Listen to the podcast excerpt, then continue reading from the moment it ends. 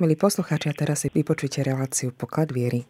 Drahí poslucháči, Pavol bol veľmi prominentný farizej. A dnes, keď sa chceme pozrieť na udalosť jeho obrátenia ako výzvu pre obrátenie nás, kresťanov, tak musíme vidieť, že táto cesta nebola krátka. Mala svoju dynamiku, mala svoju dĺžku a mala aj svoju hĺbku. Okrem toho, že sme povedali, že bol prominentný farizej, ktorý už pred svojim obrátením musel určite o Ježišovi veľa toho počuť. Možno sa s ním aj stretol, možno aj počul. V každom prípade však určite poznal jeho náuku, pretože ináč by nebol tak radikálne a násilne reagoval, keď sa začala po Ježišovom zmrtvých staní šíriť a získavať si stúpencov táto nová cesta. Šavol bol človekom, ktorý bol veľmi dobre zbelý v židovskej teológii, pretože sám bol špičkovým teológom, rástol pri nohách Gamaliela a tak celkom iste porovnával túto novú náuku s tradíciou otcov. Veľa vecí mu samozrejme nerezalo, napríklad interpretácia Tóry, ponúkanie spásy pre každého bez rozdielu, dokonca aj pre hriešnikov. Toto ho muselo veľmi silne rozrušovať. A tak sa rozhodol viesť proti zmáhajúcemu sa kresťanstvu doslova krížovú výpravu v úzovkách. A tu sa to odohralo. Práve príbeh jeho obrátenia nám je všetkým dôverne známy.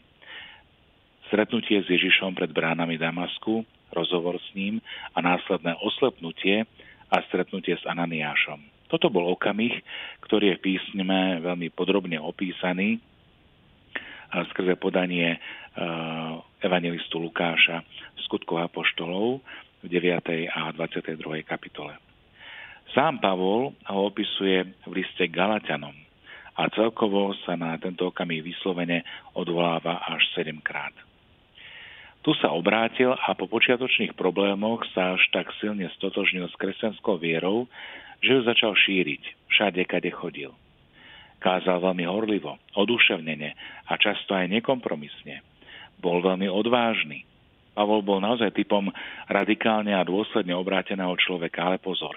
Ak čítame v písme o Pavlových snahe dozvedieť sa o ňom čo najviac, aby sme sa aj my mohli formovať tak, ako sa formoval on, pri tomto čítaní prehliadneme jeden veľmi dôležitý moment, ktorý bol v jeho živote. A to je kľúčový moment. Môžeme sa dostať do problémov. Podobne ako sa dostal do problémov aj Pavol. Pavlovú cestu viery, milí priatelia, aby sme jednoducho nepochopili. Prvé čítanie dnešného sviatku, obrátenia, totiž hovorí o udalosti, ktorá sa prihodila tri roky po jeho obrátení, keď bol Pavol už dospelým a známym kazateľom. Pavol sa na základe svojich kázní, ohlasovania, angažovania, môžem povedať, dostal do vážnych problémov s cirkvou. Dostal sa do kontroverzie s členmi vlastnej cirkvi a nebola to kontroverzia hociaká. Pavol bol totiž vo svojej kázniach až taký horlivý, že spôsoboval konflikty a nedorozumenia, ako napríklad v prípade helenistov, o ktorých hovoria Skutky apoštolov. A preto bratia boli nútení milého Pavla zaviesť z Jeruzalema do Cézarei Filipovej a odtiaľ ho poslať do rodného Tarzu. A to nie je len tak na návštevu jeho rodiny. Jednoducho sa ho potrebovali zbaviť. Vieme, že Pavol tu zostal sedem rokov. Pavol bol vlastnou cirkvou poslaný do vyhnanstva. Jednoducho ho odpísali, zbavili sa ho. Prečo? No lebo robil viac zlá ako úžitku. Len si všimnite, čo hovorí písmo v nasledujúcej vete. A žil s nimi v Jeruzaleme a smelo si počínal v Pánovom mene. Rozprával a prel sa aj s helenistami a oni ho chceli zabiť. Keď sa to dozvedeli bratia, zaviedli ho do Cezareí a poslali do Tarzu. A cirkev mala pokoj po celej Júdei, Galileji a Samárii, upevňovala sa, žila v bázni pred Pánom a rástla v úteche Ducha Svätého. Tieto slová cirkev mala pokoj po celej Júdei sú ako keby takou antifónou, že zrazu nastal pokoj. Cirkev mala po jeho odchode naozaj pokoj. Naozaj Pavol bol človekom, ktorý prinášal nepokoj, ale je otázkou, či správnym spôsobom jednal aj on a jednala aj ona. Čo sa vlastne stalo a ako je to možné? Bol alebo nebol Pavol obrátený? Ak bol, ako je potom možné, že nežil totálne podľa toho, za čím šiel a k čomu sa obrátil? Ako je možné, že po takej radikálnej a môžem povedať, že aj ponižujúcej zmene, ako bolo jeho obrátenie, to bol ten pomyselný pád na zem, oslepnutie, odkázanosť na pomoc Ananiáša, ale aj iných, ktorými predtým pohrdal, ktorým jednoducho číhal na život, sa Pavol predsa ešte celkom nespamätal, alebo v čom bola chyba. Myslím si, že vo svojom exile mal Pavol možnosť nad týmto všetkým premýšľať. sedem rokov je dosť dlhá doba. Čo sa stalo? Veď som kázal tak horlivo. Ľudia ma počúvali. Som predsa jediný z apoštolov, ktorý má vzdelanie. Som profesionálny teológ. Oni sú iba obyčajní rybári. Veci, o ktorých hovoril Ježiš, vedel podávať jasne, prehľadne, systematicky. Malo to hlavu a petu. Možno neoslovoval istú vrstvu ľudí ako ostatní apoštoli, ale zasa oslovoval inú, intelektuálov, ktorí neoslovovali rybári. Mohli sme povedať, že Pavol si mohol povedať, mám na to tie najlepšie schopnosti, poznám techniky, viem rozprávať, viem ako na to. Mám to odskúšané a podobnú činnosť som predsa už robil aj v židovstve. Prečo ma teda cirkev odpísala? Takéto otázky mohli víriť počas tých siedmich rokov v hlave Šavla. Možno takéto a podobné otázky si kládli aj ostatní a možno bol z nich Pavol naozaj zmetený. Jeho situácia skutočne nebola ľahká, najmä keď si uvedomíme, že Pavol mal okolo tridsiatky, čo je pre muža začiatok toho najvýkonnejšieho obdobia jeho života. Keby som bol ostal Židom, už by mal určite kariéru ako remeň. Avšak obrátil sa, rozhodol sa ísť za Ježišom, stretol sa s ním a ponúkol všetky svoje schopnosti, talenty, dary Ježišovi a rodiaci sa cirkvi, spoločenstvu a oni ma odpíšu. Toto je veľmi ťažká rana a ťažko pochopiteľné. A tak to mohlo priniesť zmätok a chaos. Kedysi dávno žil jeden mladík, hovorí jeden príbeh. Jeho jedinou túžbou bolo stať sa kováčom. A tak sa u majstra začal postupne učiť do všetkých možných techník a nuansov, ktoré ako dobrý kováč potreboval vedieť. Ako správne uchopiť kliešte, ako používať kladivo, ako udierať na nákovu, a dokonca aj ako rozduchávať a udržiavať mechmý oheň. Keď sa doba jeho učenia skončila, povolali ho ako kováča do kováckej výhne kráľovského kováča. Čo sa však nestalo? Krátko po príchode na svoje nové miesto z hrôzou zistil, že sa nenaučil, ako vyrobiť iskru, ktorá by mu zapálila oheň. Všetky schopnosti a techniky, ktoré sa naučil, mu boli zrazu na nič, keď zistil, že nevie zapáliť oheň. Milí priatelia, čosi podobné sa prihodilo aj s Pavlom. Kardinál Martin to opisuje týmito slovami, citujem. Pavlovi sa stalo to, čo sa stane v prípade úplnej a náhlej konverzie, keď sa všetko začne javiť v tom najlepšom a v tom najpriaznivejšom svetle, a keď motívom, ktorý stojí za konverziou, nie je zmena miesta pôsobenia alebo zmena tímu, ale vízia nového života, ktorá, ktorá je ponúknutá Ježišovi Kristovi. No a vtedy sa prihodí čosi úplne nové, čo je jasné Božím dielom. Lenže keď sa človek potom snaží znova sa dostať do svojej bežnej, každodennej rutiny, zistí, že mu ostala tá istá osobnosť.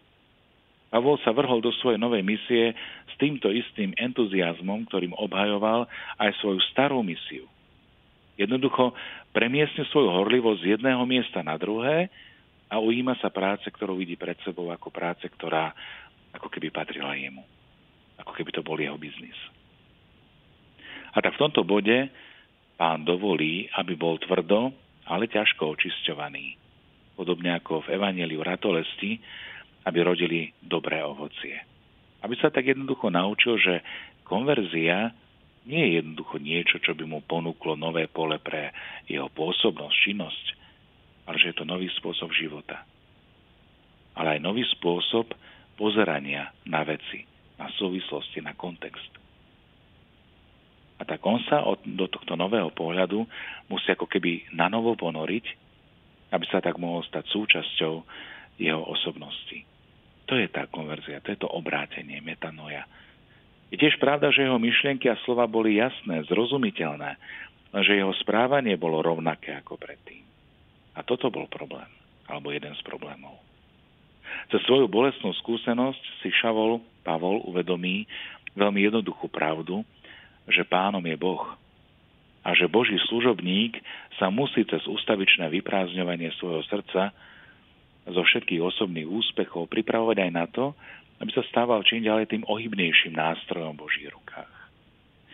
V exíle v Tarze tiež dospel k svojmu tzv. Druhému obráteniu.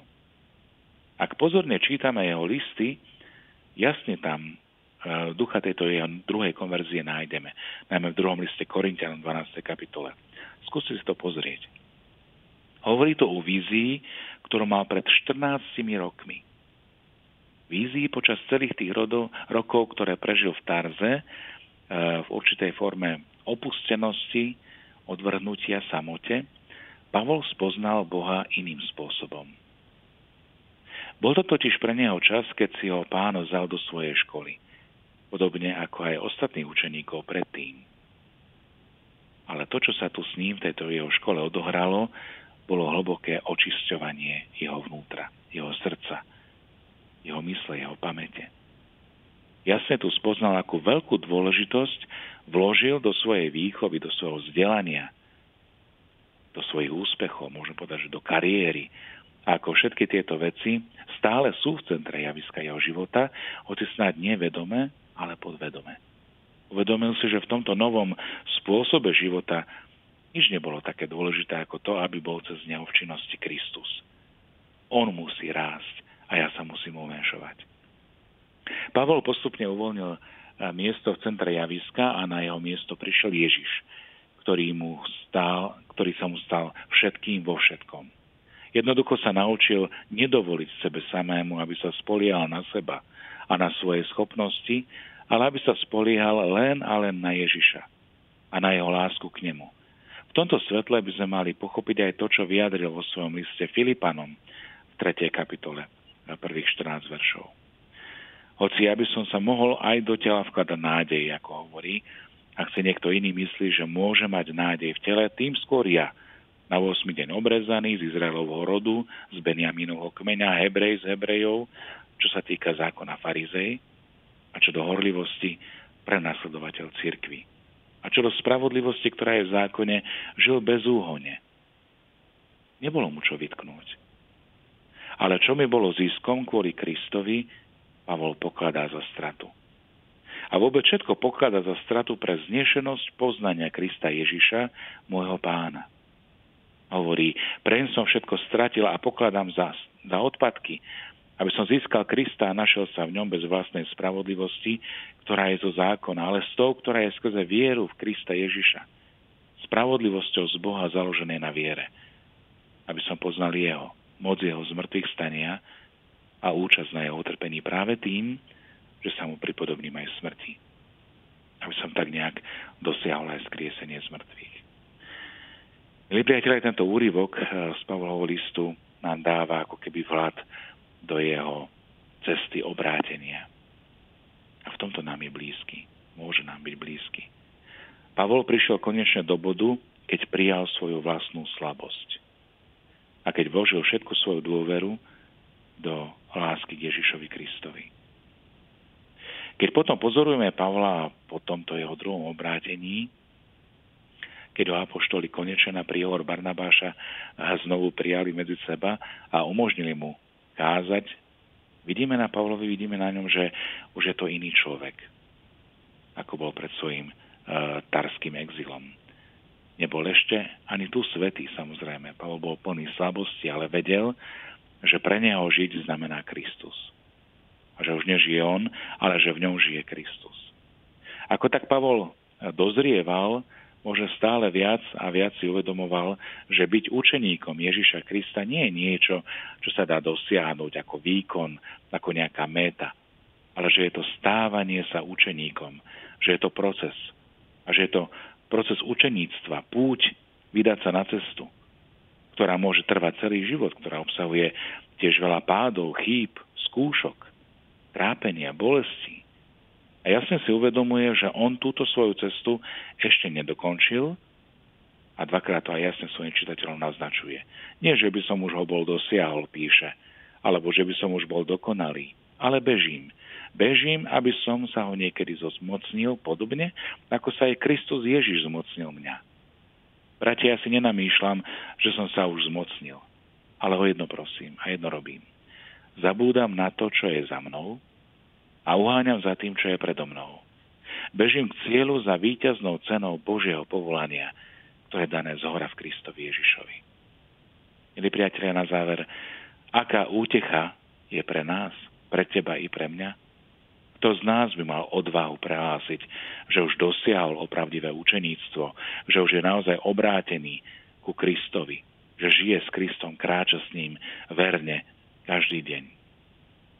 Jediné, čo môžeme, je začínať znova a znova. A vždy si na novo uvedomujúc, že sme ratolesťou na viniči. Kde tým viničom, tým vinným kmeňom je Ježiš. Je to on. Že on je ten, ktorý nám dáva silu, zrast, ktorý nám dáva všetky potrebné milosti ako živiny, preto, aby sme mohli prinášať ovocie, ktoré bude chutné. Ovocie, ktoré bude aj dozrievať a bude trpezlivo čakať. Podobne ako dozrieva strapec na vinnom kmeni.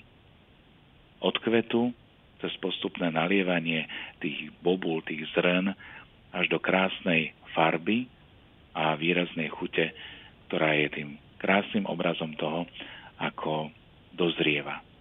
A tento spôsob obrátenia alebo zmýšľania, ktorý nám Pavol dnes ponúka ako poklad svojej viery, ako niečo, z čoho môžeme aj my čerpať a čím sa môžeme inšpirovať, je tým, na čo sa máme zamerať. Skúsme sa teda inšpirovať a mať možno aj túto odvahu, ale aj trpezlivosť kráčať za Ježišom. Kráčať s Ježišom, aby sme potom v jeho prítomnosti preklenuli aj tú našu cestu svedectva do jeho prítomnosti vo večnosti. Nech nám tom Pán Boh pomáha, nech nám tom apoštoli pomáhajú aj svojim príkladom, ale cez svoju krehkosť a cez svoju trpezlivosť, aby sme naozaj vydávali svedectvo o tom, že kráčať s Ježišom sa oplatí a že vydávať toto svedectvo pravdy je naozaj zmyslom, ktorý je pozvaním nielen pre veriacich, ale ešte viac skrze naše svedectvo nášho života pre tých, ktorí sú hľadajúci, ktorí pozerajú na kresťanov a konfrontujú nás s tým, čo máme veriť, čo máme žiť. Lebo živý kresťan je to najlepšou reklamou a niekedy žiaľ aj opakom pre Ježiša Krista. Staňme sa takýmito pútačmi, staňme sa takýmito svedkami, ako sa stal aj Pavol. Nech nám tom Pán Boh pomáha a žehná. V mene Otca i Syna i Ducha Svätého. Amen.